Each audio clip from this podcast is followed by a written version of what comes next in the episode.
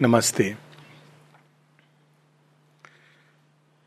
जो विषय दिया गया है, वो ये है कि the yoga of transformation and our perception of the world रूपांतरण योग और हम जिस तरह से संसार को देखते हैं, समझते हैं। इसको अगर हम सब्जेक्ट को बहुत एक सिंप्लीफाई कर दें, कई बार माइंड कॉम्प्लेक्सिटीज में जाता है तो हम लोग ये कह सकते हैं कि भगवान जैसे संसार को देखते हैं और हम जैसे संसार को देखते हैं। और स्पष्ट है कि बहुत बड़ा भेद है। बहुत बड़ा भेद है। और इस भेद के ही कारण हम देखते हैं कि कितनी सारी संसार में फिलॉसफी सिस्टम्स कल सेक्ट्स बने। कुछ समझने के लिए, मन की भूमि पर खड़े होकर कि ये संसार क्या है, भगवान क्या है, कुछ उस यात्रा के लिए जिसपे हम जाके शायद कुछ तो देख सकें जैसे भगवान देख रहे हैं। क्योंकि जब अगर हम संसार को बाहर से देखते हैं तो नहीं समझ आता है और और भी ज़्यादा समझ नहीं आता। ये एक मेटीरियलिस्ट को ये प्रॉब्लम नहीं है, क्योंकि उसके लिए तो सब जड़ जगत है। उसकी प्रॉब्लम दूसरी है। उसकी समस्या ये है कि वो तो संसार ही क्यों है ये नहीं समझ सकता। कि ये संसार आया कहाँ से, कैसे? उसकी समस्या दूसरी है। वो और भी बड़ी विकट समस्या है, क्योंकि उसमें आपको समझाना ही कठिन है कि इम्पर्सनल वॉइड में से ही अचानक इलेक्ट्रॉन प्रोटॉन न्यूट्रॉन कहाँ से प्रकट हो गए और बन गए। तो ये उसका प्रश्न है। और वो उसको खोज रहा है मैटर की गहराई में जाकर के। हम लोगों का प्रश्न ये होता है कि हम मानते हैं कि ईश्वर हैं और हम लोग कुछ हद तक अनुभव भी और श्रद्धा भी, लेकिन ईश्वर तो पूर्ण है, ईश्वर सत्य है, ईश्वर समृद्ध हैं ज्ञानपूर्ण हैं आनंद घन हैं और चित्त शक्ति से भरपूर हैं। लेकिन जब हम इस संसार को देखते हैं तो बिल्कुल इसका ऑपोजिट दिखाई देता है। सत्य कहाँ, सत्य का नाम भी मिथ्या के रूप में लिया जाता है। तो अगर हम इस संसार को बाहरी अपियरेंसेस में देखें तो हमको सत्य नहीं दिखाई देता, ना आनंद दिखाई देता है, इसमें सुख, दुख प्लेजर एंड पेन दिखाई देता है। ना उस वो शक्ति जिसके बारे में हम लोग सुनते हैं, वो दिखाई देती है। यहाँ पर कुछ अचीवमेंट हैं, कुछ लिमिटेशंस हैं और सीमित शक्ति, सब कुछ बहुत सीमित है। तो इन्फिनिटी का कहीं पर भी दर्शन नहीं होता है अनलेस हम बहुत विस्तार से देखें। तो फिर ये क्या है? इसका, ये कारण इसका क्या है?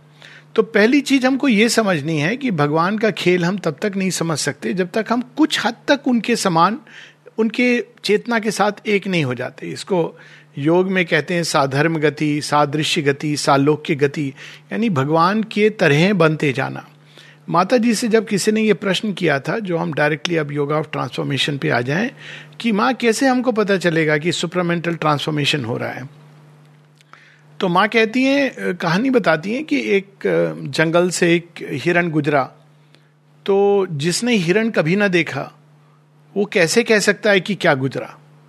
तो कुछ इसी तरह की चीज़ है कि इस योग में, इस यात्रा में जो रूपांतरण की यात्रा है, इसको ये हो रहा है कि नहीं हो रहा है, किस हद तक हो रहा है, इसको कहने के एकमात्र अधिकारी वो हैं जो इस पथ पर चल रहे हैं और अपने अंदर रूपांतरण अनुभव कर रहे हैं। जिस भी हद तक कर रहे हैं जिस भी लेवल पर अनुभव कर रहे हैं।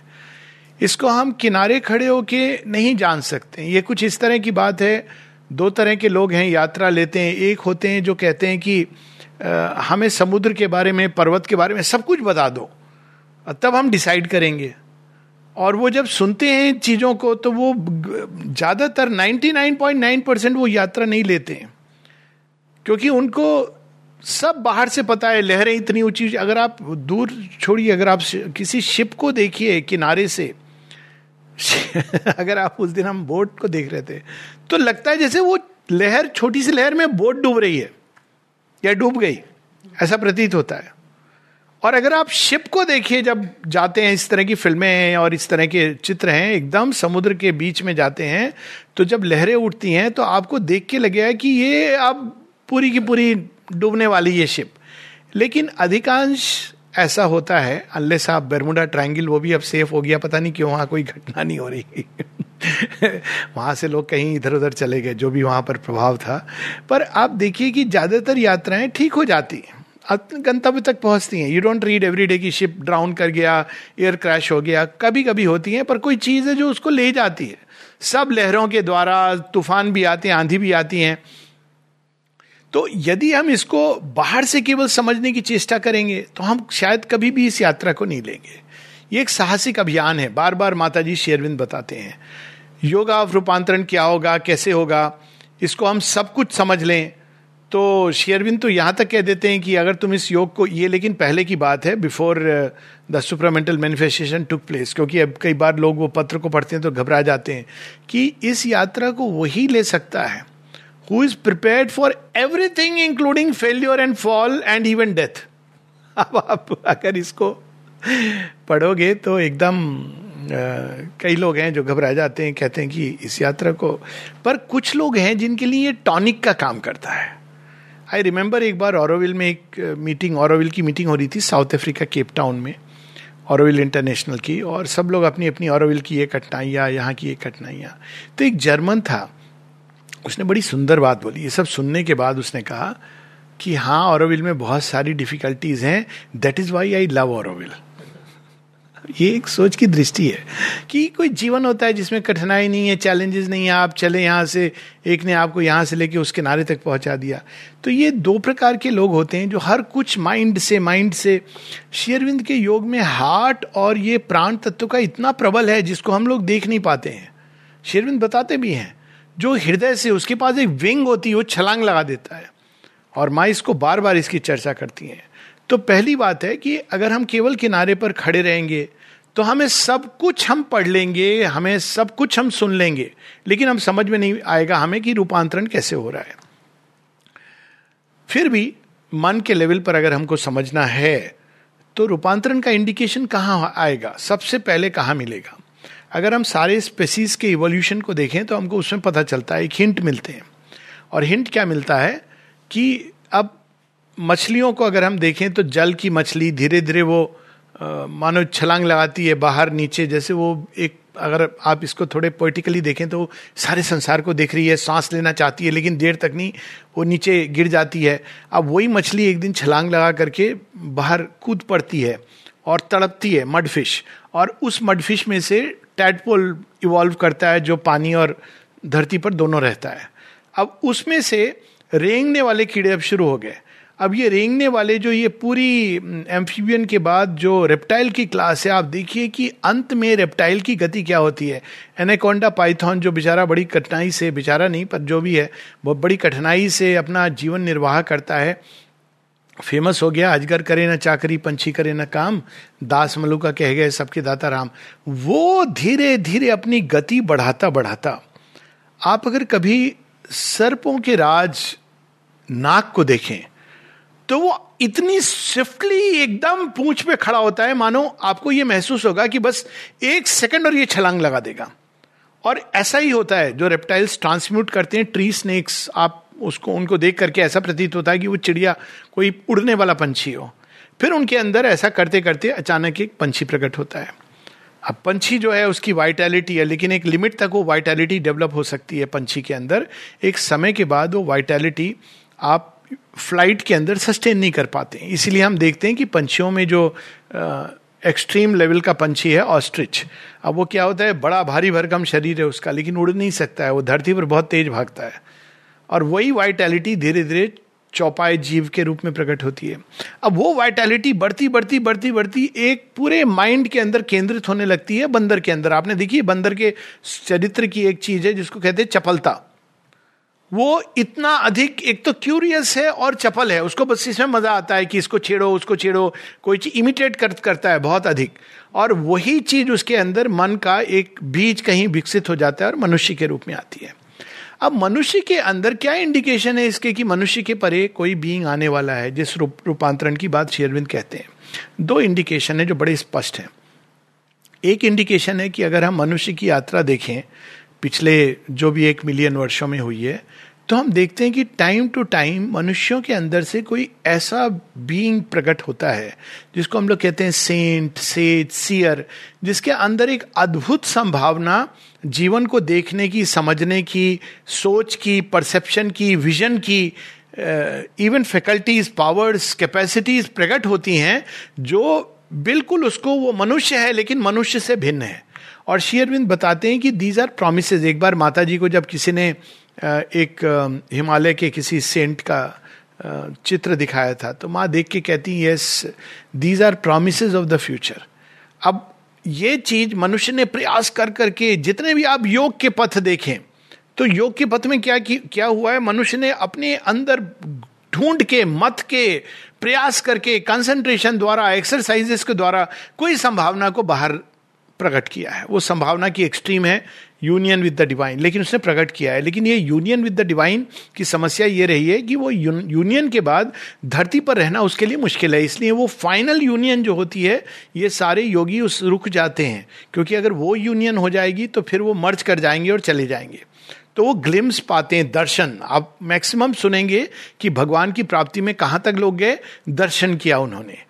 या उन्होंने एक अनुभव प्राप्त किया, एक नथिंगनेस का अनुभव या एक ऐसा अनुभव जिसमें उनके पूरे आँसू निकलने लगे। आप अगर पढ़िए तो it is something like that उस अनुभव के कारण उनके ऊपर एक ऐसी छाप पड़ती है कि एक वो मानव से महामानव बन जाते हैं। ये एक इवन श्री कृष्ण श्री कृष्ण के बारे में जो अवतार हैं, जब श्री कृष्ण से अर्जुन पूछते हैं बाद में और इस बात की पुष्टि श्री अरविंद करते हैं कि आपने वो सब बताया था मुझे युद्ध क्षेत्र में थोड़ा आप फिर से बताइए ना। तो श्री कृष्ण कहते हैं कि तुम्हें स्मरण नहीं है? उस समय में एक अति चेतन अवस्था में था। शेरविंद इस बात की पुष्टि करते हैं कि the Gita was given in a super normal state of consciousness उस समय श्री कृष्ण अपने अवतार स्वरूप में, ये नहीं कि वो 24 घंटे इस तरह से अवतार स्वरूप में रह सकते हैं या एकदम यूनियन क्योंकि मानव देह सस्टेन नहीं कर सकता है। ये समस्या रही है। और इसीलिए हम देखते हैं कि शेरविंद का पूरा प्रयास वो union with the divine it was so easy for him लेकिन वो कैसे शरीर के अंदर धारण करके धरती के ऊपर रहा जाए और कर्म किया जाए ये बहुत बड़ा चैलेंज है। और वही हम देखते हैं कि ये, ये इसका जो पहला पड़ाव होता है जब श्री कृष्ण की चेतना पूरी तरह वो फ़िज़िकल बॉडी के अंदर धारण करते हैं और फिर भी वो कंटिन्यू करते हैं।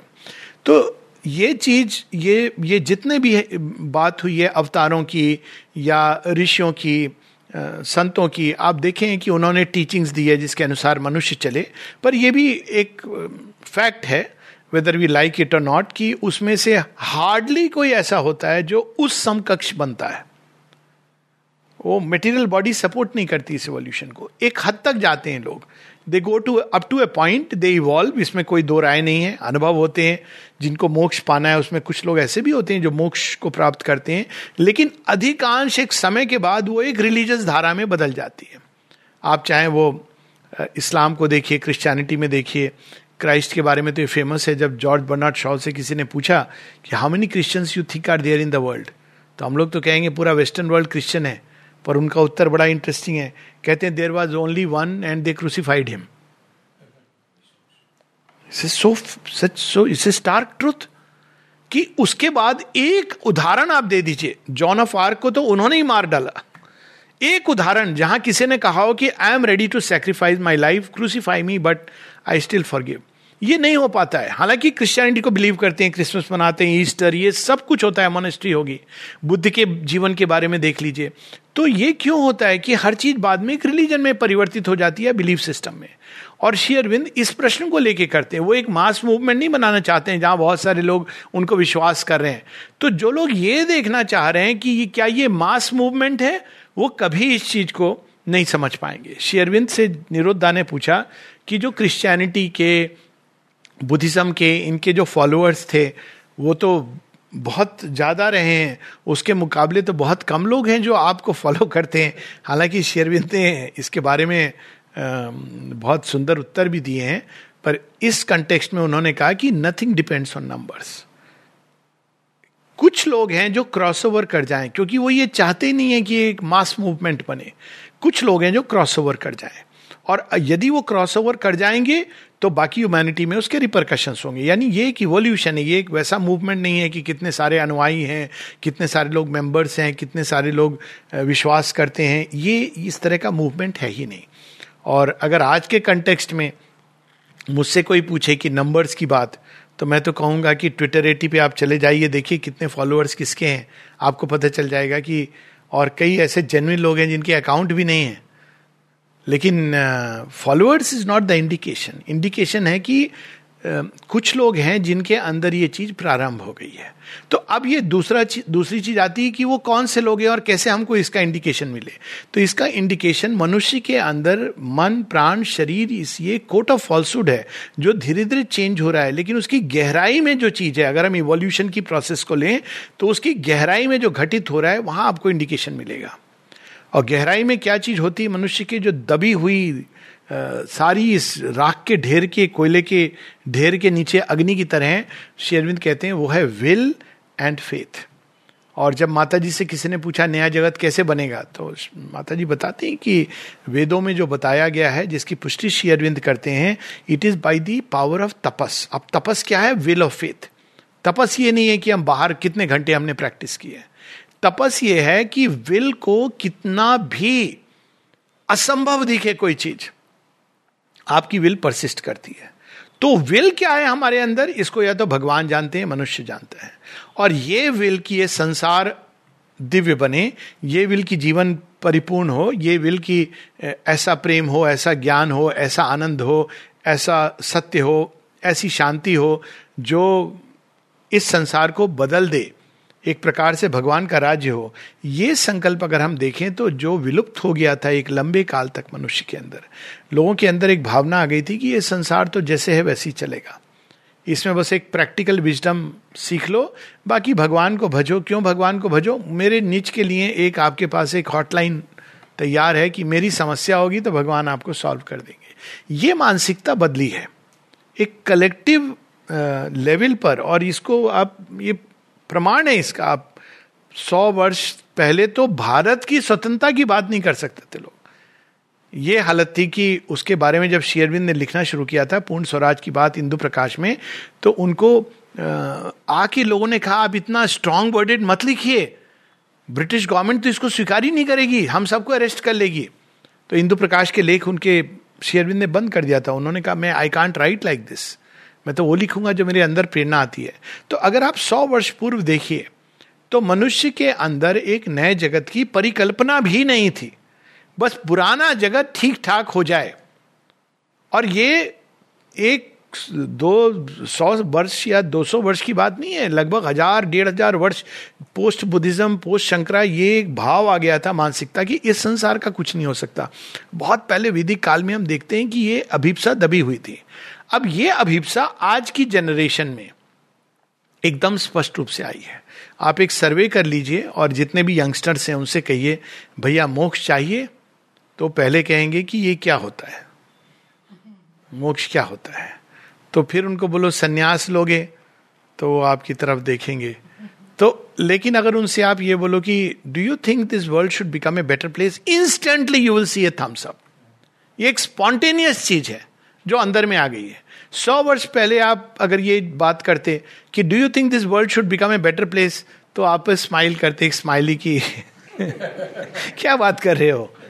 World should become a better place अरे, ये माया है, माया। सुन के हम लोग बड़े हुए ना। ये सब माया है। संसार सुंदर बनेगा, ये सब, ये माया है। इस पचड़े में नहीं पड़ना। तो ये एक चेंज हुआ है शिफ्ट और ये शिफ्ट कहाँ दिखाई दे रहा है? ये मनुष्य के अंदर दिखाई दे रहा है। उसकी विल के अंदर आ गया है और उसके अंदर कहीं ना कहीं ये फेथ जा गया है। ये फेथ और विल ये हमारा सहारा है। इसलिए शिरविंद कहते हैं कॉल ऑफ़ द योगा और यदि ये फेथ बहुत सारी चीज़ें आएँगी जो ऐसा लगेगा कि फेथ को चैलेंज कर रही हैं। जैसे कोरोना वायरस। अब ये प्रश्न वहीं से होता है कि परसेप्शन ये सच है कि हमारा परसेप्शन इग्नोरेंट है। एक आम मनुष्य का। तो वो देखेगा तो उसको लगेगा, कहाँ है भगवान? जैसे भगवान को छुपन छुपाई खेल का बहुत पुराना शौक है। मुझे लगता है ओरिजिनल छुपन छुपाई का जो खेल है ना, जब बचपन में बड़ा मज़ा आता था, ये भगवान के ही द्वारा बनाया गया है। खुद ही छिपते आपको पता है, छिपे हैं कहीं आसपास। फिर आप और हिंट भी देते हैं, मैं यहाँ हूँ, आपने खेला नहीं खेल? आप जाते हो, फिर ढूंढते हो, फिर कहीं और। मैं यहाँ हूँ, फिर पीछे से आके आपको टच कर देंगे। आप बोलोगे ओ again I have to search for you एक सेकंड वो मिलेंगे। लेकिन ये खेल में अपना एक मज़ा है।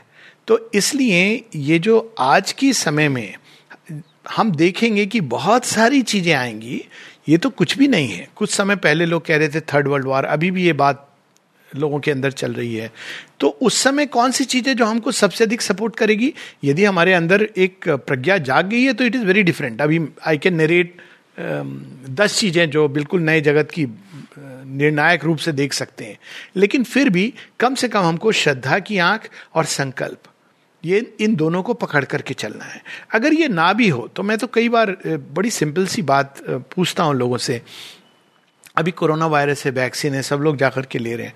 तो क्यों ले रहे हैं? क्योंकि उनको फेथ है किसमें है? कोई एक व्यक्ति है जिसने अपने, अपना जीवन दिया है या जो भी है, उसने डिस्कवर किया है। जीवन भी नहीं दिया है। वैक्सीन तो अभी पता नहीं, दो साल से कर रहे होंगे लोग। काम वायरस आने के पहले या बाद में आई डोंट नो लेकिन अभी हाल फ़िलहाल काम करके लाए और कितनी फेथ से लोग जा रहे हैं कि अब कोरोना भाग जाएगा। वो और बात है कि कोरोना कह रहा है इतना। लेकिन कर रहे हैं ना फेथ क्यों आपको फेथ है? उस साइंटिस्ट ने किया। आपने देखी है वैक्सीन नहीं देखी है।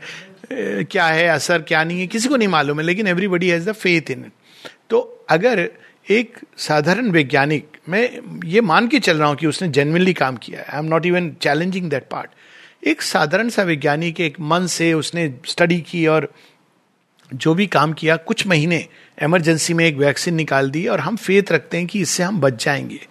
तो वो भगवान जिनके बारे में हज़ारों वर्षों से लोगों के अनुभव रहे हैं और खासकर श्री अरविंद अल्टीमेटली प्रश्न वहाँ आ जाता है do we have faith in Sri Aurobindo और नॉट मैं ये बात पूछता हूँ कि if you have faith in Sri Aurobindo फिर ये प्रश्न का कोई औचित्य नहीं है। हमको केवल उस मार्ग पे बढ़ते जाना है जहाँ माँ शेरविंद ने दिखाया है। तो हमको इमीडिएटली क्यों नहीं दिखा देते? हमें दिखाने के लिए उन्होंने मार्ग दिया है। तो जैसे जैसे अब हम बढ़ेंगे, तब हम देखेंगे कि वे चीज़ें जिनको हम अपोजिट समझ रहे थे, हमारी जो परसेप्शन उसकी जगह एक नया परसेप्शन प्रारंभ हो जाएगा। अब वो कौन से नए परसेप्शन है? अगर हम इसको देखें तो इस सारे जगत में कई बार हम लोग को क्या होता है, हम अपियरेंस पे इतने ग्लूड हो जाते हैं कि इवन अपियरेंसेस को ठीक से नहीं देखते। इवन अपियरेंसेस मैं केवल दृश्य की बात कर रहा हूँ। अब महाभारत का संग्राम हो रहा है, सब योद्धा एक दूसरे को देख रहे हैं। और अपियरेंस अगर उस समय अगर कोई बीबीसी टेलीविज़न होता तो क्या कहता? बीबीसी नहीं, सारी चैनल आज के दिन इतने योद्धा मरे, उसमें से प्रमुख लोगों के नाम ये ये हैं। ये ये वीआईपी बच गए। इसने ये अस्त्र चलाया, उसने वो शस्त्र चलाया। हाल में अभी आ रहा था कि भगवान का एक नारायणी अस्त्र भी चला था। अश्वत्थामा ने चलाया था सबको चुप रह के बैठना है।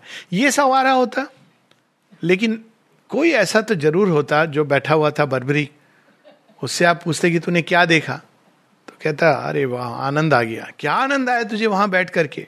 अरे, भगवान की लीला। क्या भगवान की लीला देख रहा था इस महाविनाश में?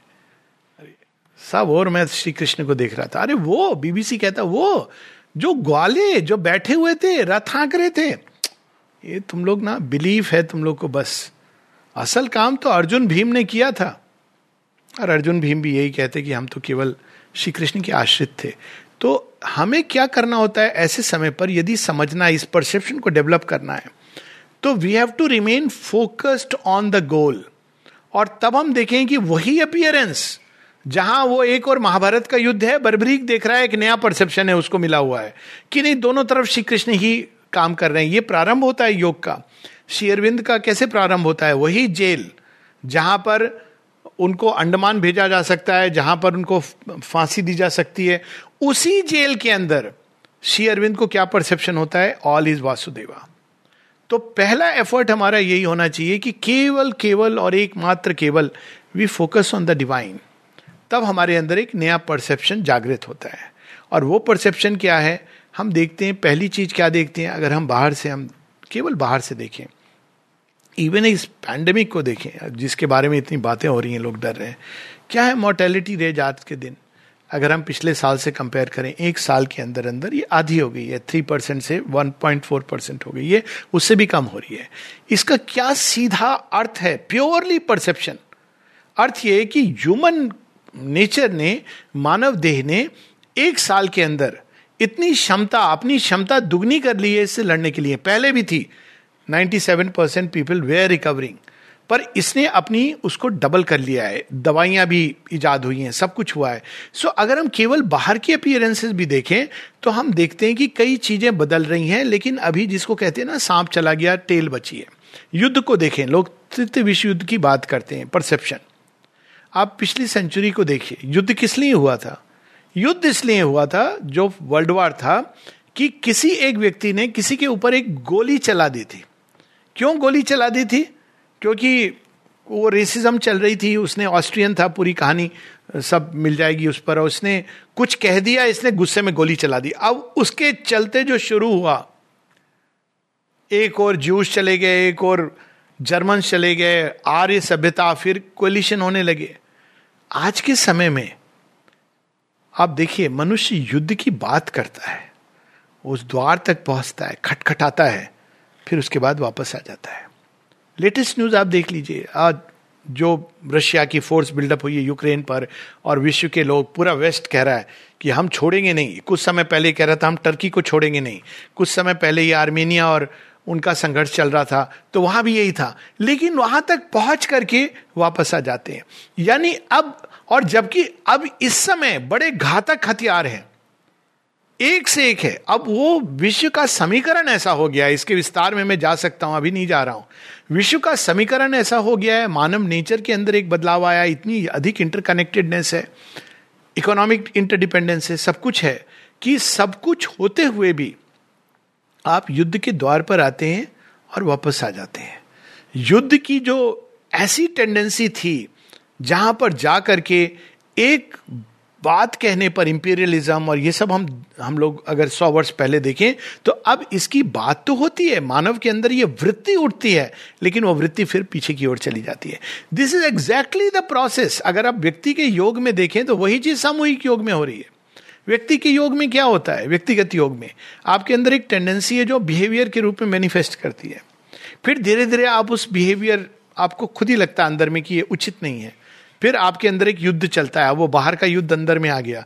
फिर आप धीरे धीरे धीरे वो बिहेवियर फिर भी मैनिफेस्ट करता है, लेकिन फिर आपके अंदर धीरे धीरे धीरे एक वृत्ति है जो कहीं कभी कभी फिर भी प्रकट होती है।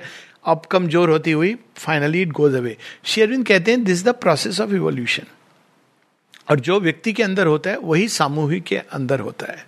तो अगर हम देखें संसार के अंदर जो बद, ये एक बदलाव है। दूसरा सब लोग इसकी बात करते रहे कि you know different races different जात पात नर नारी ये सब समान है। लेकिन आप देखिए पिछले पचास वर्ष के अंदर ये कैसे चेंज आ रहा है? स्पॉन्टेनियस परिवर्तन आ रहा है। और ऐसा परिवर्तन आ रहा है कि मनुष्य कुछ भी कह ले लेकिन ये उस पर डिपेंड ही नहीं कर रहा है। The change is coming religions की बात हो रही है। श्री अरविंद ने बहुत पहले जो जो बातें कही हैं, अब अगर हमें, अगर समझना है कि विश्व किस दिशा में जा रहा है तो हमें देखना होगा कि जिन्होंने इसकी बात की है, उन्होंने क्या लिखा है इसके बारे में। एक बहुत इंटरेस्टिंग चैप्टर है ह्यूमन साइकिल में, और कई बार इसकी बात मैंने लोगों से भी की है कि देखिए श्री अरविंद ने एक नए रिलीजन की बात की है। लोग कहते हैं religion will not be there and they will be spiritual consciousness perfect true और वो भी हम देख रहे हैं कि अब रिलीजियस फॉर्म्स की जगह लोगों के अंदर एक स्पिरिचुअल अवेकनिंग कई बार मेरे पास इस तरह के रेफरल आते हैं, लोग कहते हैं कि माई रूट चक्रा है सडनली बिकम कुंडलिनी मेरी जागृत हो गई है, या मेरा अनाहत चक्र खुल गया है। ये एक नई लैंग्वेज है, और ये कटिंग अक्रॉस द कंट्रीज़ और ऐसा नहीं है कि वो गलत कह रहे हैं। पीपल आर एक्सपीरियंसिंग थिंग्स ऐसी अनुभवों को कर रहे हैं। जब आप उनकी पूरी हिस्ट्री पढ़ते हो तो यू कैन सी कि they are experiencing something new एक नई प्रकार की चीज़ उनके अंदर इमर्ज कर रही है। लेकिन अब इसमें भी दो प्रकार के लोग हैं। एक जो माइंड से हिप्नोटाइज है, वो कहते हैं, नहीं नहीं, ये सब कुछ नहीं होता है। एंड दे डिस्कार्ड इट और दूसरे तरह के लोग हैं जो कहते हैं, कुछ तो हो रहा है मुझे। अब क्या है मैं समझू? अब एक है जो ए प्रायरी डिनाई कर देते हैं। हर चीज़ को, ये तो इमेजिनेशन है, ये है, वो है। और दूसरे प्रकार के लोग हैं जो इसको एक्सेप्ट करते हैं और इसमें समझने की चेष्टा करते हैं। तो एक स्पिरिचुअल इवोल्यूशन भी शुरू हो रहा है और ह्यूमन साइकिल में शेरविंद कहते हैं एक रिलीजन ऑफ़ ह्यूमैनिटी मनुष्य के ही अंदर भगवान है, ये भाव जो समय समय पर हम देखते हैं कि आता है, लेकिन अब भगवान मंदिरों की जगह, बाकी जगह अब हमारे अंदर जो ओरिजिनल ट्रूथ है। तो अगर देखा जाए तो वास्तव में हम उस वैदिक काल की तरफ़ जा रहे हैं, जब मनुष्य भगवान को कहाँ ढूंढता था? अगर आप वैदिक और उपनिषदी काल में जाएँ तो आप देखेंगे कि बाहरी मंदिर नहीं है, देव का मच लेटर लेकिन मनुष्य कहाँ ढूंढता था? अंदर। आप पूरे उपनिषद, जो प्रिंसिपल उपनिषद से सबको पढ़ लीजिए। कहीं पर एक जगह ये नहीं मिलेगा कि आपको इस मंदिर में जाकर ये चढ़ावा देना है, इस मंदिर में जाके इतनी बार ये चीज़ करनी है। बिल्कुल नहीं, डायरेक्ट है उनकी राइटिंग्स अंत शरीर ज्योतिर्मय ही शुभ्र आपके शरीर के अंदर ही वो शुभ्र ज्योति है। सारे के सारे वेदों में अगर हम देखें जो मूल उनके जो मंत्र हैं मूल पाठ हैं अग्नि कहाँ है हमारे अंदर जलती है। सा, सब जगह जो ओरिजिनल ट्रुथ था वो फिर से हमारे अंदर आ रहा है। ये पहले प्रारंभ बीच का एक काल था जिसको मध्यकाल जब ये चीज़ें टूट गई थी। तो ये भी आ रहा है। दूसरी ओर विज्ञान का अगर हम एक्सप्लोरेशन देखें तो एक ऐसी जगह पर पहुँच चुका है जहाँ उसको अब भौतिक जगत के आगे अति भौतिक में प्रवेश कर गया है। अब वो ये वर्ड नहीं यूज़ करेंगे वाइटल वर्ल्ड क्योंकि उनके पास टर्मिनोलॉजी अलग है it doesn't matter they don't use the terminology लेकिन वो एक अकल्ट क्षेत्र में सूक्ष्म फ़िज़िकल जिसको हम कहते हैं, उस क्षेत्र में प्रवेश कर गए सूक्ष्म फ़िज़िकल क्या है? It is where we find the form beauty of form लेकिन वो किस तत्व से बनता है? तो वहाँ पर अगर हम प्रवेश कर जाते हैं तो that is what we see happening in the world of science तो अगर हम किसी भी मापदंड से देखें तो हम देखते हैं कि मनुष्य के अंदर even physical height age prolong हो रही है लोगों की। और फिर हम देखते हैं कि ये सारे चैलेंज तो वास्तव में हम लोगों को इवोल्यूशनरी स्पर के लिए हैं। कौन सी स्पेसीज इवॉल्व करती है बिना चैलेंजेस के? अगर हम पूरे देखें हिस्ट्री ऑफ़ इवोल्यूशन इसकी बात मैंने बहुत बार की है तो इसलिए इसको I don't want to repeat it पर कोई भी इवोल्यूशन बिना चैलेंज के नहीं होता है। व्यक्तिगत इवोल्यूशन एक बार किसी ने बहुत इंटरेस्टिंग बात कही थी। आई थिंक ये मे भी प्रपति जी की कहानी मैंने प्रपति जी के नाम से सुनी है। और चूँकि ये उनका एक मेमोरियल लेक्चर है तो मैं बताना चाहूँगा। मुझे ये बात किसी ने बताई कि एक बार कोई कह रहा था कि अरे, मेरे जीवन में कोई कष्ट नहीं है, सब अच्छा है माता जी की ग्रेस है ग्रेस है।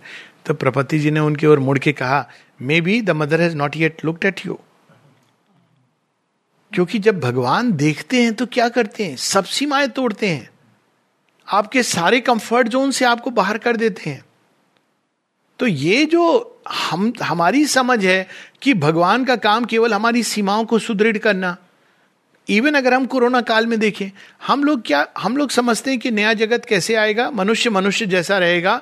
सब जैसे वो एंजॉय कर रहा था लाइफ सुख सुविधा के साधन, उसका जीवन, उसका धन, घर, गृहस्थी वैसे चलते रहेंगे तो बस नया जगत आ गया। बस उसके जीवन में कोई कठिनाई ना हो। तो कठिनाई ना हो तो इवोल्यूशन ना हो, कोई भी नया बर्थ बिना लेबर पेन की नहीं होता है। और अब जो हम इस समय एक्सपीरियंस कर रहे हैं, ये लेबर पेन से नए जगत के इंटेंस लेबर पेन चले गए हैं। अगर बच्चे का जन्म होता है तो उसकी कई स्टेजेस होती हैं। पहला होता है कंसेप्शन कंसेप्शन में किसको पता होता है? केवल माँ को पता होता है। इवन पिता को पता नहीं है। माँ अचानक कहती है डिक्लेयर करती है I have missed my periods मैं गर्भ से हूँ। फिर टेस्ट किया जाता है। टेस्ट करने के बाद तैयारी होती है।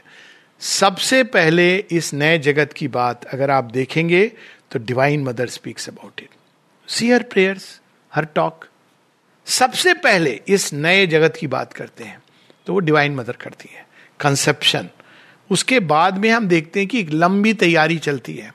उसमें फिर लेबर पेन शुरू होते हैं। लेबर पेन्स कौन सा है? Extreme labour pains is second world war first world war को हम ये कह सकते हैं कि जब जैसे वॉमिटिंग होती है फ़र्स्ट ट्राइमेस्टर में, उस तरह की चीज़ है।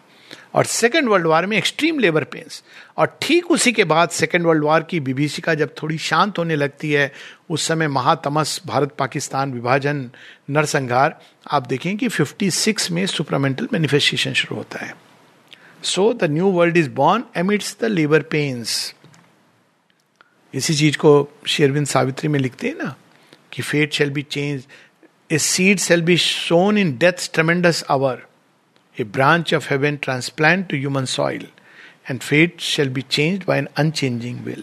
Nature shall overleap her mortal step, and fate shall be change by an unchanging will फिर बच्चा हो गया अब सुपरामेंटल मैनिफेस्टेशन अब बच्चा क्या बड़ा पैदा होती बड़ा हो जाता है? केवल एक इंस्टेंस है पूरी हिस्ट्री में प्रद्युम्न का। कि वो जन्म लेके अचानक माया से बड़े हो जाते हैं उसकी कठिनाई हम सब जानते हो उसमें।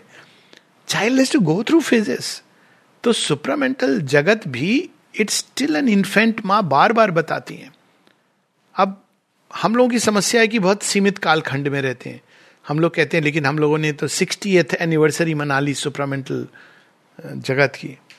अब धरती 13.9 बिलियन ओल्ड क्रिएशन है। मनुष्य उसमें कुछ घड़ी पहले, अगर आप धरती के फॉर्मेशन से मनुष्य के आने तक का टाइम अगर एक साल में कंपेयर करें तो मनुष्य का जन्म midnight of thirty first December के आठ सेकेंड पहले हुआ है। और उसके बाद अब सुपरमेंटल एडवेंट तो उसमें सिक्सटी ईयर्स सिक्सटी ईयर्स के अंदर ही इस न्यू रियलाइजेशन ने इतना अधिक मनुष्य के अंदर स्वप्न जगा दिए हैं, अभीपसा जगा दी है। दिशा दिखा दी है। अगर आप देखें पिछले सिक्सटी ईयर्स में मनुष्य ने कौन सी सीमा है जिसका अतिक्रमण नहीं किया है? सुपरमेंटल जगत क्या है? इन्फिनिट है। सबसे बड़ी उसकी बात है कि वो किसी सीमा को स्वीकार नहीं करता है। सीमाओं का अतिक्रमण जिस तरह से मनुष्य ने पिछले साठ वर्षों में किया है। तो ये सारी चीज़ें इसका इंडिकेशन है। और ये चैलेंज तो कुछ भी नहीं है। अगर हम दृश्य को देखेंगे तो we will be totally misguided यदि मनुष्य इवॉल्व करेगा तो चैलेंजेस कम से कम होंगे। अगर डायरेक्टली इवॉल्व कर जाए। और यदि वो डायरेक्टली इवॉल्व नहीं करना चाहता है, वो रेजिस्ट करेगा तो चैलेंजेस और बढ़ेंगे। माता जी ने कितना सुंदर मैसेज दिया है, जिसके साथ हम लोग स्मरण करके इसको हमेशा जीवन जी सकते हैं। The future of the earth depends on a change of consciousness हमारी चेतना के परिवर्तन पर पृथ्वी का भविष्य निर्भर करता है। आगे लिखती हैं and the change is bound to come और ये परिवर्तन आएगा। अवश्यम भावी है, लेकिन साथ ही ये लिखती हैं but it is left to man to decide हमको भी कुछ करना है, हमारा भी कोई रोल है। क्या रोल है माँ? हमको बहुत बड़ा यंत्र बनना है, हमको सुपर माइंड को उतारना है, हमको जगह जगह जाके लेक्चर देने हैं, सेमिनार करने नहीं, ये सब नहीं है। तो हमको क्या करना है माता जी बताती हैं whether it is left to man to decide whether they will collaborate with the change सारा योग का जो एफर्ट है वो केवल कोलेबरेशन के लिए है। माता जी से जब किसी ने पूछा था कि माँ हम एक एफर्ट के द्वारा चेंज करने की बात, माँ कहती ओ you want to change from man to superman by effort तो फिर हंसती हैं, फिर कहती okay try it try try if you can change your self change grace करती है। लेकिन एफर्ट क्या करता है हमें? तैयार करता है। Effort is important success failure is not जब हम प्रयास करते हैं तो हर बार जब हम अनसक्सेसफुल होते हैं, हम वास्तव में भावी सक्सेस के लिए बीज बो देते हैं। और जब हम एफर्ट नहीं करते हैं तो हमने, वो कहते हैं ना, बीज ही नहीं बोया, ज़मीन ही नहीं तैयार की। तो इसके कई लेवल्स के एफर्ट हैं। कोलेबरेशन के। एक एफर्ट है, भूमि को जोतना। अगर हम अपने शरीर, मन, प्राण को देखें, किस तरह का जीवन जीते हैं काउच पोटेटो जैसा तो भूमि को जोतना, हल के द्वारा। तो जब हम खुद नहीं जोतते हैं भूमि, भगवान कहते हैं, ठीक है, मैं भेज रहा हूँ किसी को। तो किसको भेज देते? Corona virus. उथल पुथल कर रहा है आपके अंदर। अरे, हल चला रहे हैं वो। पहले हलदर आएँगे, फिर कृष्ण जी आएँगे और बांसुरी बजाएँगे। हम चाहते हैं सीधा कृष्ण जी आ जाएँ। अब वो भूमि जोतने तो माँ कहती है whether man will collaborate for the change और the change is thrust upon them by the power of crashing circumstances हल दे दिए हैं हम लोगों को भगवान ने। हल कौन से हमारे? बैल, दो बैल जो हमको दिए दिए गए एक है माइंड का और एक वाइटल का है और उसमें जो वो जुआ है, वो हमारा फ़िज़िकल बॉडी है। लेकिन हमारे बैल इतने रिजिस्ट करते हैं कि वो, आप बैल को बाँध करके बोलो, चलो तो कहता है, मैं क्यों चलूँ? एक बैल कहता है, क्यों चलूँ? दूसरे को आप कहते हो, चलो, कहता है, मैं अपनी दिशा में जाऊँगा। वाइटल तो माइंड चलता नहीं है और वाइटल दूसरी दिशा में। पहले आप दोनों को बांधिए। ये भी एक एफर्ट है। जस्ट टू अलाइन देम कि नहीं, तुम्हारा ये काम है। तुम्हारा ये काम नहीं है बैठ के इंटेलेक्चुअलाइज करना और ये सुपरामेंटल इसकी बात करना। पहले तुम अलाइन होके चलो। उसके बाद शरीर को उसके साथ तीनों अब अलाइंड हो गए। दो बैल हो गए, साथ में आप जो अब उसको चलाएगा कौन? हलधर, भगवान। आप बोले, नहीं, मेरी ईगो चलाएगी, मैं डिसाइड करूँगा। Keep it in the hands of God तो तब आप देखेंगे कि भूमि भी सरलता से उसको प्लव हो जाएगी। बीज तो पड़ा ही हुआ है उसने। उसमें अब जब बीज डला है, भूमि सब तैयार हो गई तो टाइम टू टाइम उसकी देखभाल करनी होती है। देखभाल उसकी कौन करेगा? द डिवाइन लव वो एक्ट करती है भूमि को। सही ना बहुत कठोर रहे, ना एकदम नरम हो जाए। So divine love acts like a leave in right amount और फिर वो अंदर जाके सैप की तरह वही बीज के अंदर उगता हुआ वृक्ष आता है। तो ये हम लोगों का काम है। सुपरामेंटल क्रिएशन मनुष्य की समस्या नहीं है। ये भगवान की समस्या है। मनुष्य की समस्या है, अगर सिंपल टर्म्स में संसार सुंदर हो, दिव्य हो, ये अभिप्सा लेके हम सब आए हैं। तो अब हमें यह बता दिया गया है कि ऐसा ना केवल संभव है, ऐसा होगा और ये सब कुछ उस दिशा में जाएगा। माता जी बताती हैं कि everything will work in that direction तो अब हमारा फोकस ये होना चाहिए कि हम क्या करें। और जब तक हम इस यात्रा में बढ़ते नहीं अगेन एक लास्ट एग्ज़ाम्पल ले सकते हैं। आप एक किसान से जाके पूछेंगे, बाहर सरफेस पे कुछ नहीं दिख रहा। तो आप पूछेंगे कि, भैया, तुम अपना टाइम क्यों वेस्ट कर रहे हो? तो वो कहेगा, मैं टाइम नहीं वेस्ट कर रहा हूँ। तो फिर क्या कर रहे हो? ये भूमि? तो वो कहेगा, नहीं, इस भूमि के अंदर से बहुत सुंदर वृक्ष निकलेगा। तो आप कहेंगे, वृक्ष निकलेगा इसके अंदर? मुझे तो कुछ नहीं दिखाई दे रहा है। तो किसान क्या कहेगा? वो कहेगा कि, बीज मैंने डाला है। काम मैंने किया है, मुझे पता है इसके अंदर क्या है। तो अब उस, आप किसान से आर्ग्यू करेंगे। आप कहेंगे, नहीं, मुझे वो पूरा खोल के दिखाओ, बीज कैसा डला है। तो वो क्या कहेगा? कहेगा कि यदि मैं पूरी भूमि को पूरा हटा करके दिखाऊँगा तो बीज ही नष्ट हो जाएगा। ये तो कंडीशन है उसकी। तो या तो आप मेरी बात मान के प्रतीक्षा करो तो फिर वो कहेंगे, तुम क्या कर रहे हो? तो किसान क्या कहेगा फॉर द राइट सीज़न हर चीज़ का एक समय होता है। वो सीज़न अभी हम उस ऋतु से चल रहे हैं। कोरोना काल कौन सी ऋतु है? ये पुराने जगत की शिशिर ऋतु है। शिशिर ऋतु में क्या होता है? कोई बाहर नहीं निकलता है। सब अपने घर में चले जाते हैं। अपने अपने घर में खुश रहते हैं। अब शिशिर ऋतु में पेड़ों के साथ क्या होता है? पुराने पत्ते गिर जाते हैं। और पुराने पत्ते गिर जाते हैं और पेड़ लगता है सूखा। सूखा नहीं है। सारी शक्ति को वो अंदर खींच रहा है फिर से वसंत में आने के लिए। तो ये हम लोगों की शिशिर ऋतु चल रही है। कंसेंट्रेट पुराने जगत के पत्ते झड़ रहे हैं। आप चिंता नहीं कीजिए। जो हमको अच्छा लग रहा है, वो भी जा रहा है। जो हमको बुरा लग रहा है, ये वो भी जा रहा है। श्री अरविंद ने इसको बहुत पहले कहा है कि लोग कहते हैं कलयुग में एक चीज़ होती है जिसको कहते हैं कली व्रजनम कली व्रजनम क्या होता है? लोग समझते हैं कलयुग में जो अंत में जो आपका पूरा है ना, वो चला जाएगा और अच्छा आ जाएगा। शेरविंद कहते हैं, ऐसा नहीं होता है। बुरा जाता है, बुरे के साथ अच्छा भी जाता है। पुराने जगत का वो सब चला जाएगा, जो आप जिसको बुरा, क्योंकि ये मानवीय बुरा और मानवीय अच्छे से ऊपर की बात है। Beyond the human good and beyond human evil तो वो दोनों चीज़ चली जाएँगी। वे चीज़ें भी जो हमें अप्रिय लगती थी और वे चीज़ें भी जो हमको प्रिय लगती थी। और जब वो सारे चले जाएँगे, वो पत्ते झड़ जाएँगे, तब भगवान आके कहते हैं, सब नखत अमा के डूब गए, सारा आकाश तुम्हारा है। तब हमको भगवान को कहना है, भगवान, आपने रोब ऑफ़ वर्चू भी, रोब ऑफ़ सिंह तो हमारा उतारा, हमने बड़ी खुशी खुशी जाने दिया, रोब ऑफ़ वर्चू भी चला गया भगवान। अब तो आप हमें पूरी तरह स्वीकार कर लो। और तब भगवान जो पेड़ पर बैठे बैठे मुरली बजा रहे थे, वो आते हैं और हम लोगों को नए परिधान, नए वस्त्र देते हैं।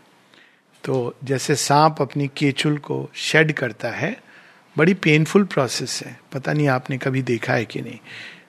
बहुत पेनफुल है। एक्सट्रीमली पेनफुल और वो कैसे करता है? घर्षण करता है। जब मतलब पलटता है, छटपटाता है, वो अपनी केचुल को पुरानी, उस समय वो रिटायर कर जाता है। उस समय you know it looks like a dead snake और वो इतना वलनरेबल होता है कि कोई भी उसको उस समय मार सकता है। बड़े से बड़ा भयानक सर्प। क्योंकि वो कुछ नहीं कर सकता है उस समय। ही इज़ हेल्पलेस तो वो अपने को पत्थर से रगड़ता है, ऐसे करता है, वैसे करता है। अंत में उसकी केचुल निकल के आती है। एकदम नई शाइनिंग स्किन बाहर आती है। तो इस समय संसार उस दौर से गुजर रहा है, जब वो अपनी केचुल बदल रहा है। शेयरविंद का एग्ज़ाम्पल है this world is like the serpent which is changing its केचुल लेकिन केचुल बदल के वो वही पुराना विष दंत वाला सर्प नहीं रहेगा केचुल उतारने के पहले वो भयानक विषधर था और केचुल उतारने के बाद वो शिव जी के गले में वासुकी बन जाएगा या भगवान विष्णु की शेष सैया पर अनंतनाग बन जाएगा तो ये मनुष्य की नियति है जब केचुल बदल रहा होता है सांप तो वो क्या करता है?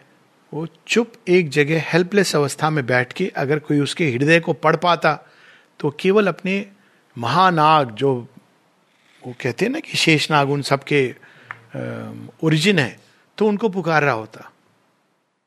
और वृक्ष से आप पूछते कि तुम क्या कर रहे हो ऑटम में?